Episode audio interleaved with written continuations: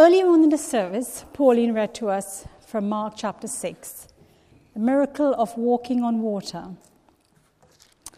Now, I believe miracles still happen.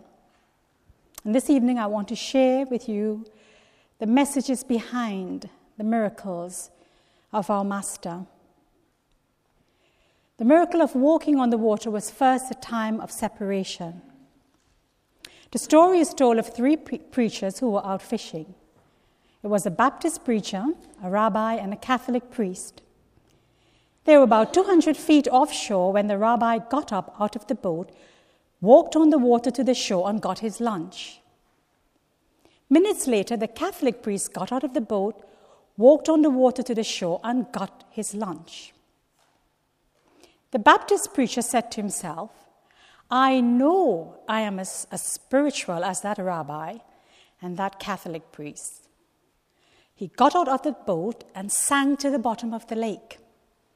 He got back in the boat, caught his breath, tried again, and sunk again. He got back in the boat, started again, and sunk the third time. The rabbi said to the priest as they ate their lunch, Do you think we ought to tell him where those rocks are before he drowns himself? Just a little to set the scene of this great miracle, the greatest miracle I believe Jesus ever did. I'll explain later. A bit of background Jesus had just fed over 4,000 people by the Sea of Galilee out of a little boy's lunch bag. Picture this scene. The air was filled with excitement. The multitude had reached such a fevered pitch of enthusiasm that they were ready to take Jesus by force and make him king. It's very important for us to note here this point because in seeking to make Jesus king, they would have destroyed his ministry and the purpose for which God had sent him to earth, which was to go to the cross. So, the first thing I want to plant in your mind this evening is the place of God's purpose is the place of God's power. In the Old Testament, God said to Elijah, I want you to go to the house of the widow, for I will feed you there.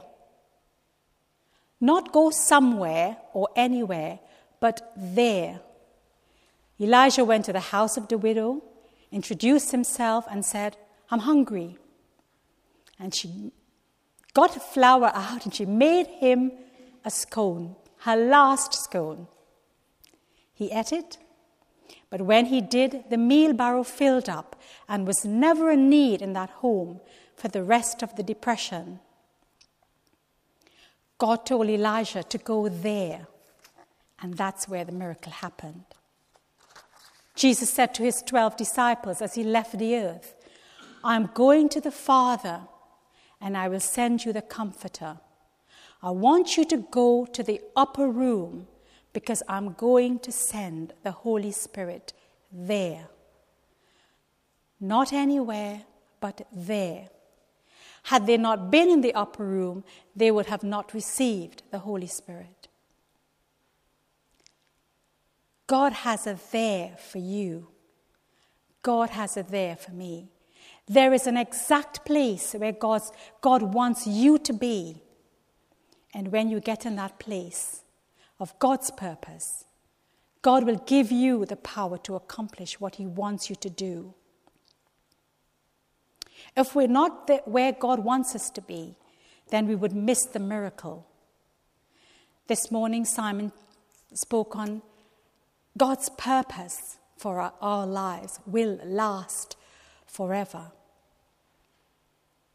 God has a divine purpose for all of us, for your life and for my life. So, what is it? Jesus' purpose was to go to the cross. But the enemy comes in through the crowd and he says, They say, We want to make you king.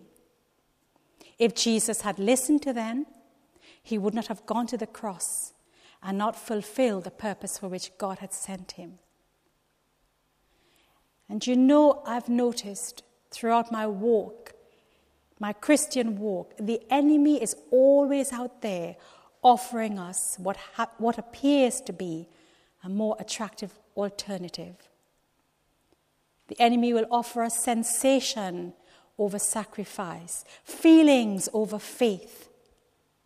But if we live by feelings, we will always make personal and professional decisions that will destroy us. What is God's purpose for our lives? God has an exact purpose for you, for me.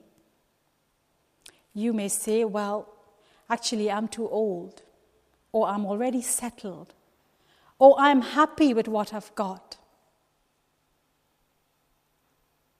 But I believe that when our dreams are greater than our memories, we have potential and purpose into the future. But when our memories are greater than our dreams, then we're living in the past. The God we serve is a God of now. The best days you are ever going to live are right in front of you. Do it with everything that's in you. Do you know, I believe that the greatest tragedy in our lives is not death. The greatest tragedy in our lives is when the life fails to fulfill the divine purpose and potential. How did I come to that conclusion? Ecclesiastes 6, verse 3 reads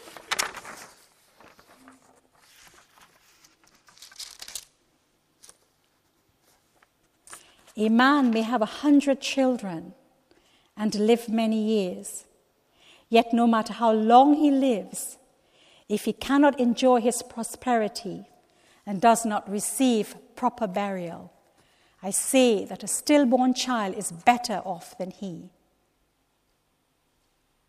It comes without meaning, it departs in darkness, and in darkness its name is shrouded. Though it no, never saw the sun or knew anything, it has more rest than does that man.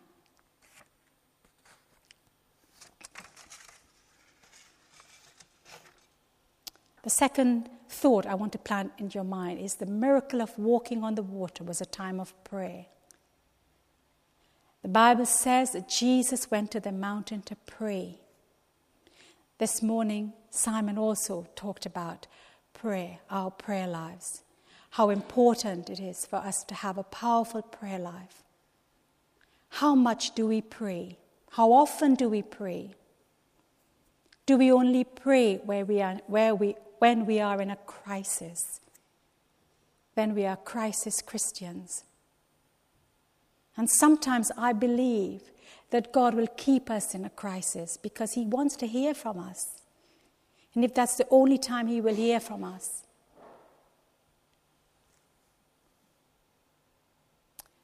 something to think about. Jesus was not only powerful because He was the Son of God, but because he had a powerful prayer life. Although he was a son of God, he often prayed all night long. It reminds me of something my dad used to say. I remember him saying that when I was a little girl. Some prayer, some power. More prayer, more power. Much prayer, much power. Prayer should not be your, your Prayer should be your first choice, not your last chance. Prayer is not sending God to run on our errands. God is bigger than that. When I was in college, one of my colleagues always referred to his car as Shanida. And I thought, after several weeks, that's a strange name. Never heard of that name before. And one day I asked him, Why do you call your car Shanida? He says, Because she need, she need a new tire, she need a new exhaust, she she need a new windscreen wiper. And sometimes that's the attitude we go to God with in prayer. I need this and this and this and this. God is not there to run our errands, God is bigger than that. When we pray, do we concentrate on the mountain we want God to remove rather than the God who has the power to remove it? What are our motives when we pray? Simon touched on this this morning. Do we pray to get God to do things our way?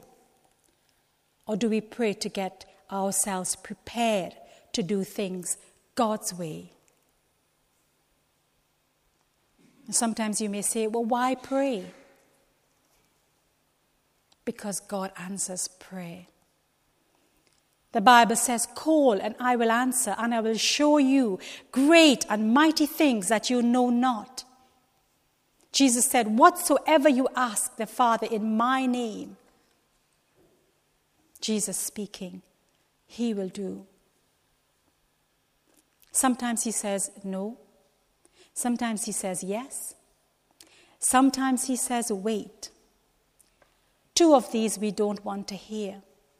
But God always answers prayer.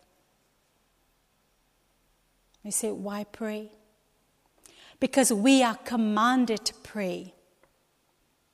In Matthew 6, Jesus says, when you pray, not if you pray.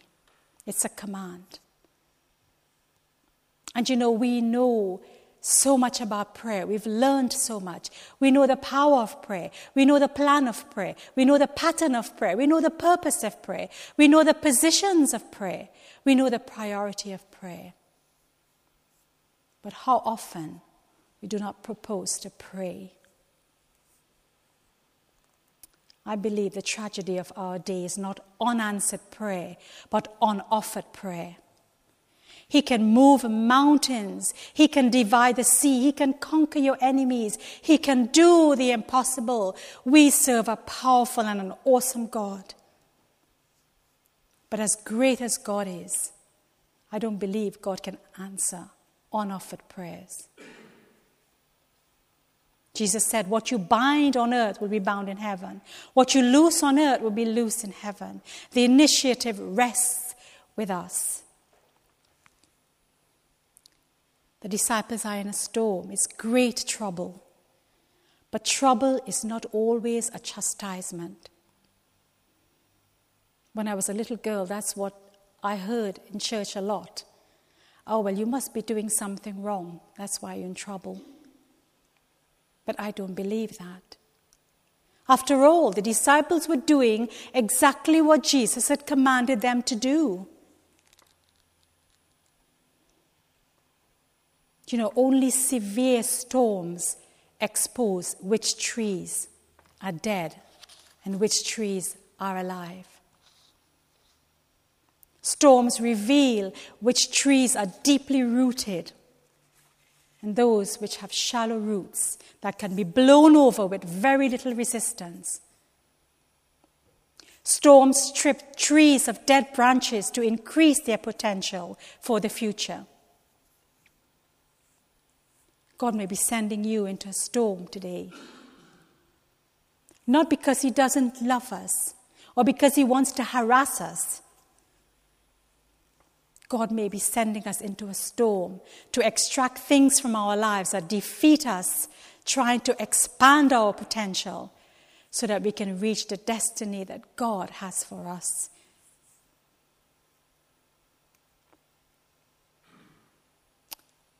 Do you remember the, story, the parable Jesus told about the, the two houses built by builders?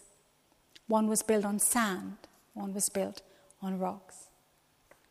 And Jesus said, When the storms come, not if the storms come, when the storms come. You cannot tell the quality of the house until the storm hits it. If you build it on Christ, the rock, you cannot be shaken. You will not be confounded. But when you're in the storm, you're in the midst of the sea, and everything you've ever trusted in and depended on begins to fail you, you ask why. It's not wrong to ask why, it's just human. Job cried, Why wasn't I born dead? In 1 Kings 19, Elisha cried, I have had enough. Take my life. Jesus cried on the cross, My God, my God, why have you forsaken me? We look into a shallow grave and we say, God, where are you? Why? We look at our shattered dreams and we say, Why? We look at a broken relationship and we say, Why? But you know, God is too wise to make a mistake, and He's too loving to be unkind. When God sends us into a storm, He's, God sends us for a reason. It is not our decision. Jesus sent those disciples into that storm. It was not their decision. They were doing exactly what God, Jesus, had commanded them to do. But it's how we endure the storms that determines our destiny. Would you get into the ship and lead the miracle crusade, or will you stay on the banks with the multitude and do your own thing? When the storms come, we will, will we cry out in fear, or will we live by faith? The Bible says that they that endure to the end, the same shall be saved. Jesus said that many times. In the Gospels, we read, Paul writes in Romans, suffering produces perseverance, perseverance, character, and character, hope. Trouble that drives you to Jesus is a priceless treasure. You may think that's a strange thing to say. I don't like trouble. I run from trouble. I complain about trouble. But I tell you a secret. Trouble have made me what I am today. Every improvement I have made in my life, I have made because of trouble, because of the storms that I've been sent into.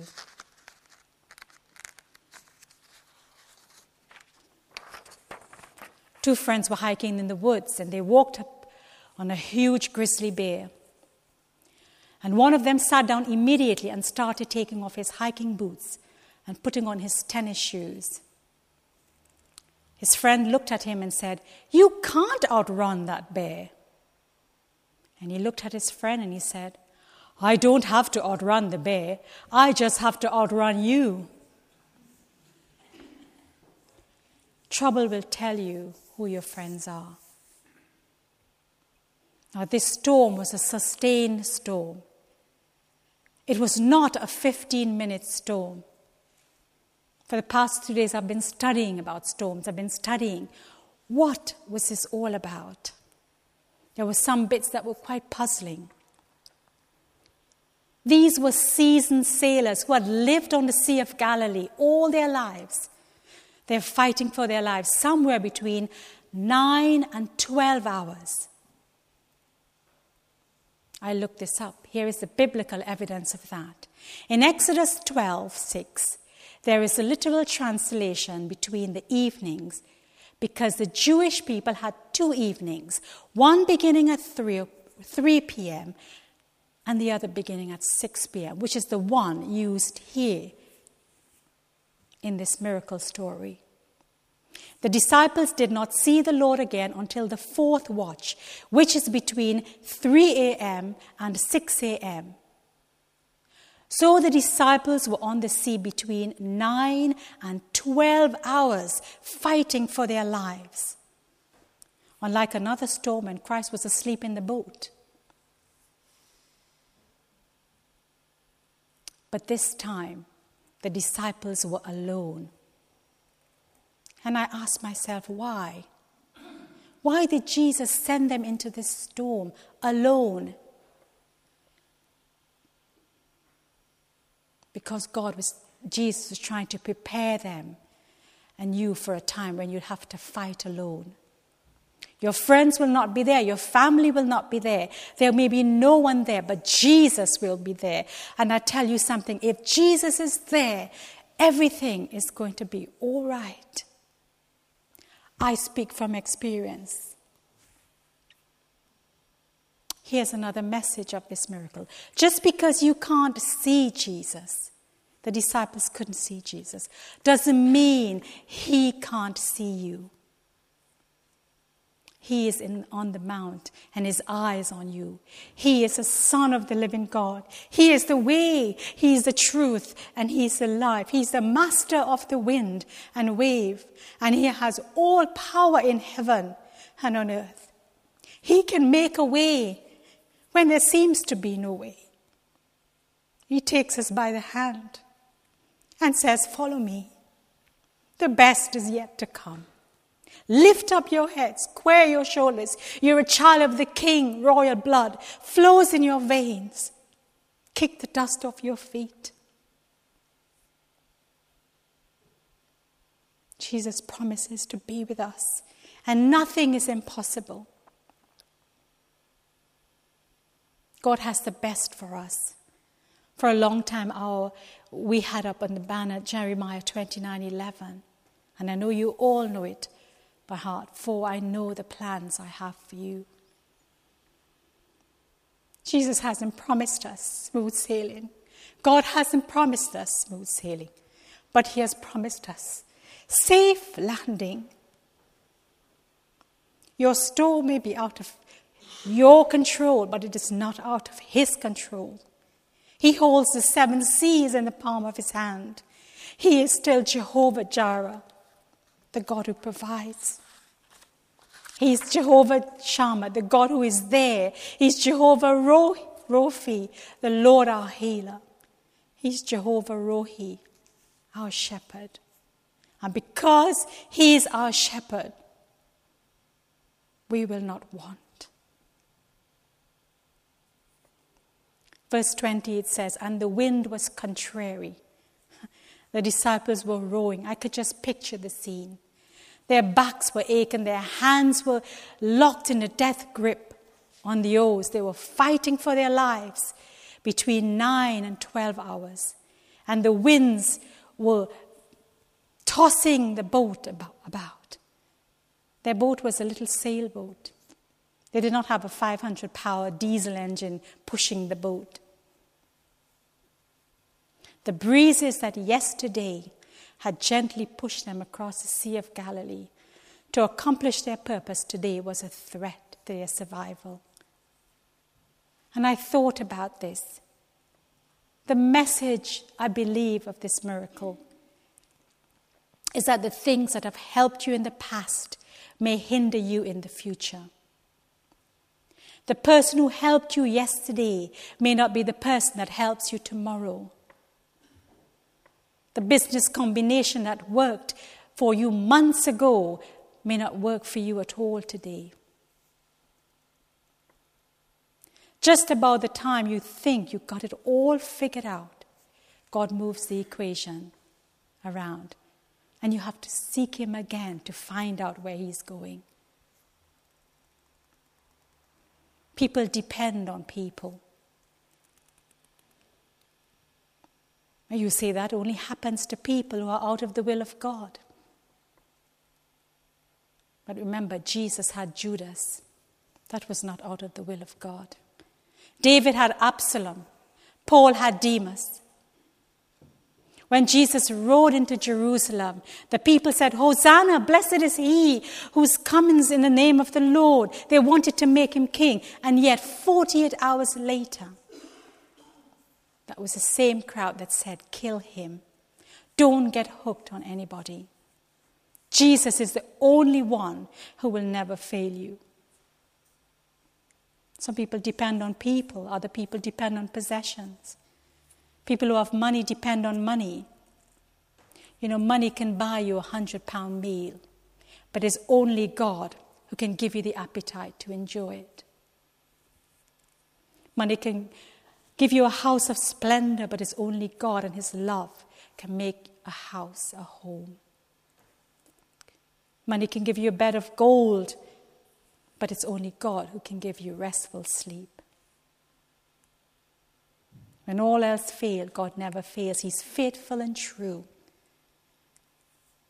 And the help you had in the past, the thing that helped you in the past, The same breeze that had taken them from the eastern to the western shore the day before was the same wind that was threatening their survival and their lives the next day. This was very close to my heart. I wasn't sure up until Wednesday what I was going to speak on. I was waiting on the Lord, and nothing was coming. And on Thursday, I had to go to the hospital. It, it was a difficult day for me. And I had some news that I wasn't thrilled about. I have to go into hospital next on Friday to a hospital that I don't know about. I don't know even where it is. I don't know the surgeons. I don't know the nurses. I'm not familiar with the setup there. I had Linda Blackburn with me. And when she took me home, I spent about an hour complaining and moaning and grumbling. Oh, I don't know. I can't do this. I can't go to London Chest Hospital. I'm familiar with Papworth. I know the doctors there. I know the surgeons there. I know the nurses there. I know the layout there. I know the theatre. I know the procedure. I feel safe there. And then later on in the afternoon, I was studying this passage and I thought, the same breeze that had helped them the day before was the same breeze, wind, that was threatening their life the next day. I was keeping my eyes on the mountain, on the help I've had, I had in the past. But the important thing is to keep our eyes on the master of the wind and the waves.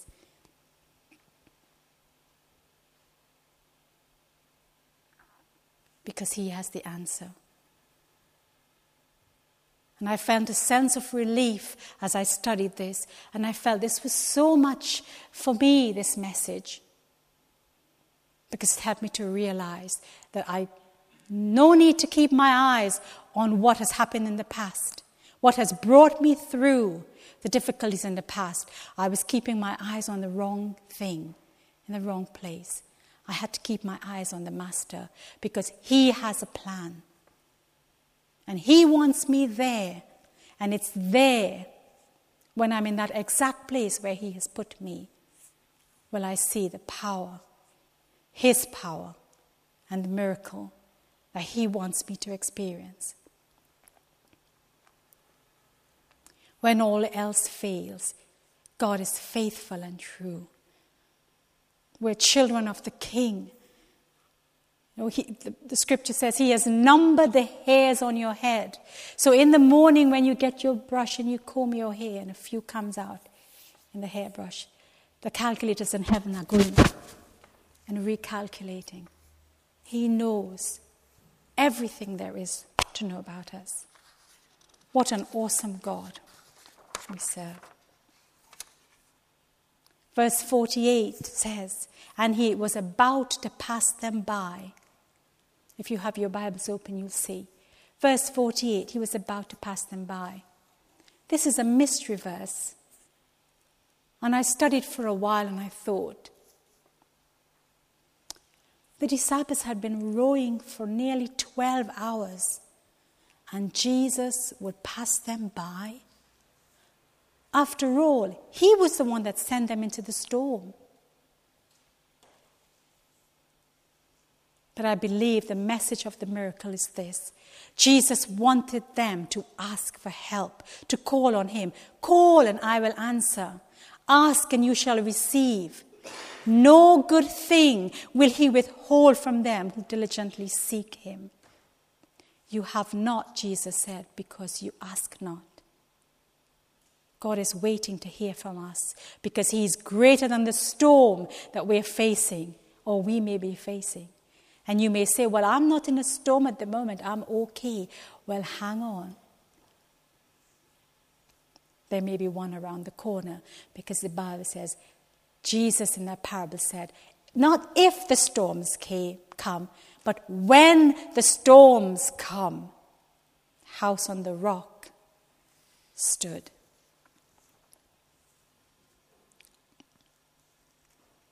God is waiting to hear from us because He's greater than any storm we could ever face. He's greater than any burden that we could be carrying. The Bible says, Greater is He that is in you than He that is in the world.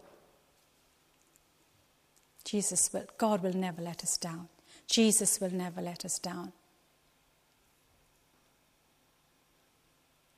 You know, I remember a few years ago I rang up my, my mother and I was quite upset about something, mostly to do with my health, which has been my biggest storm throughout my life. And as usual, I was complaining. You know, when I was, when I was growing up as a teenager, as my sisters all, they used to refer to me as a quivering collection of useless emotions, something they picked up from Fraggle Rock.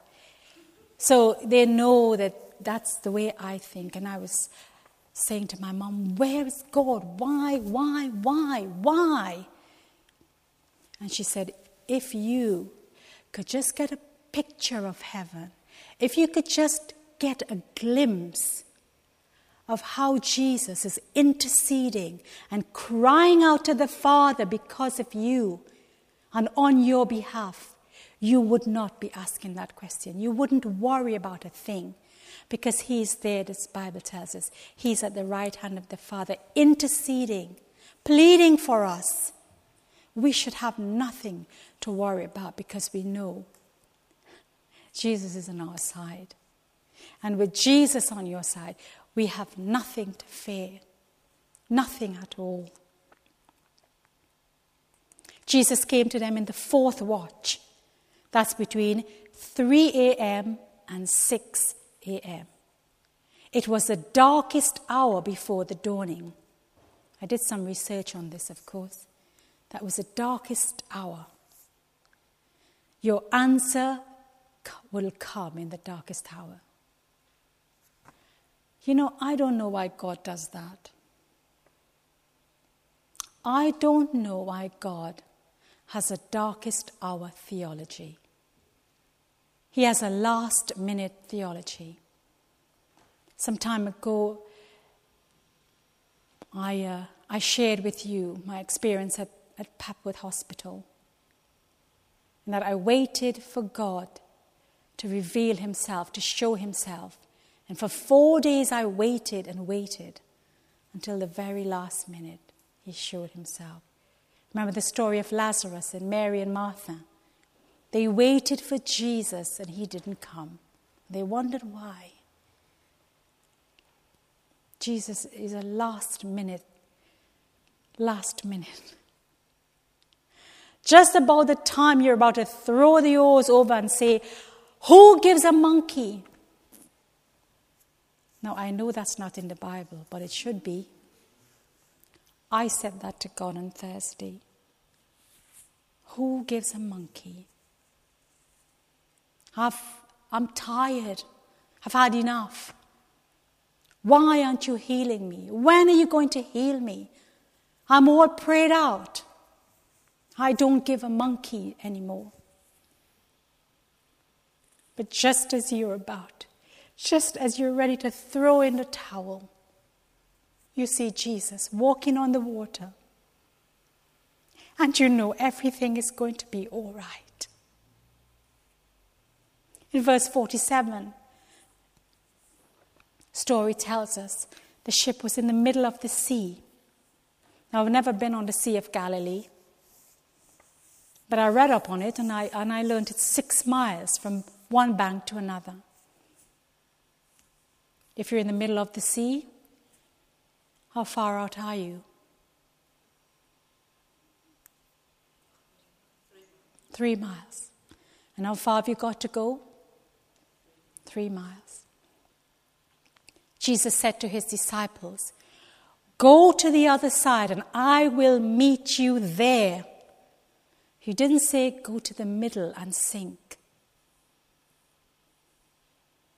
We have not been promised smooth sailing, but we've been promised we're going to get to the other side.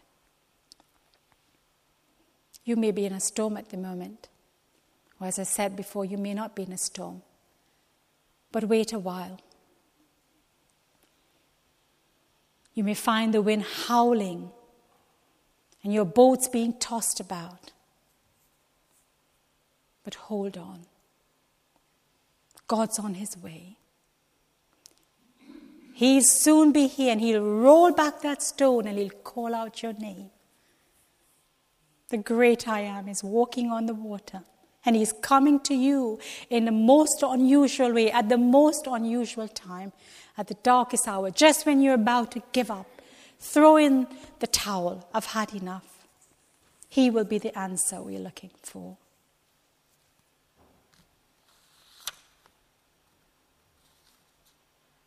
See, I believe the miracle of walking on this water was a time of rapture.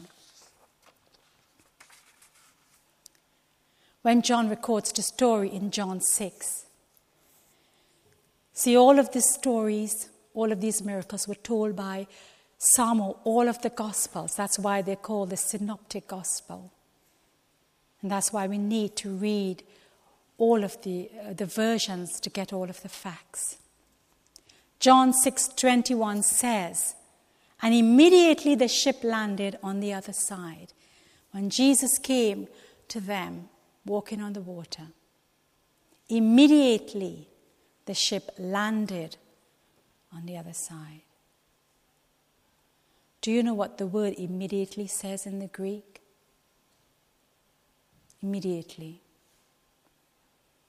Instantly, in the twinkling of an eye, they're in the middle of the sea. They had three miles to go.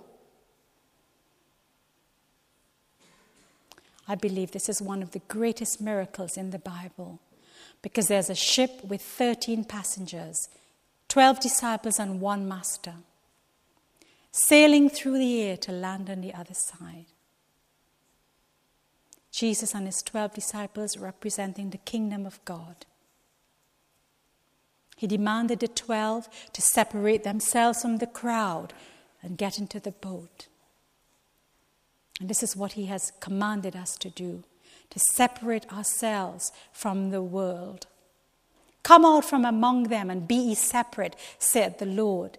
The word church means the separated ones. Once the disciples were out to sea, he left them and went to the mountain to pray. Christ has now ascended to the mountain of God at the right hand of the Father, who sees you toiling on the sea. The disciples represent the church of Jesus Christ.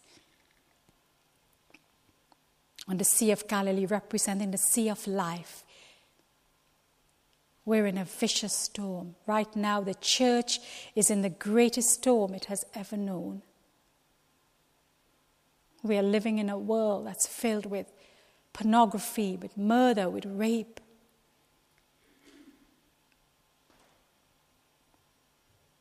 You name it, there's tragedy. You look at the news every day, you switch the news on, you cannot believe some of the things we see and we hear about. And we cannot believe that mankind have become so evil and can commit such evil acts against one another. But the darkest hour is just before the dawn. Weeping may endure for the night, but joy comes in the morning. God is saying to us, His church today, hold on. If you listen closely, you can hear the footsteps of Jesus shuffling through the clouds of heaven. And He's looking at us, He's looking at His church. And He's saying to us today, hold on, hold on, endure to the end. I am coming much sooner than you think.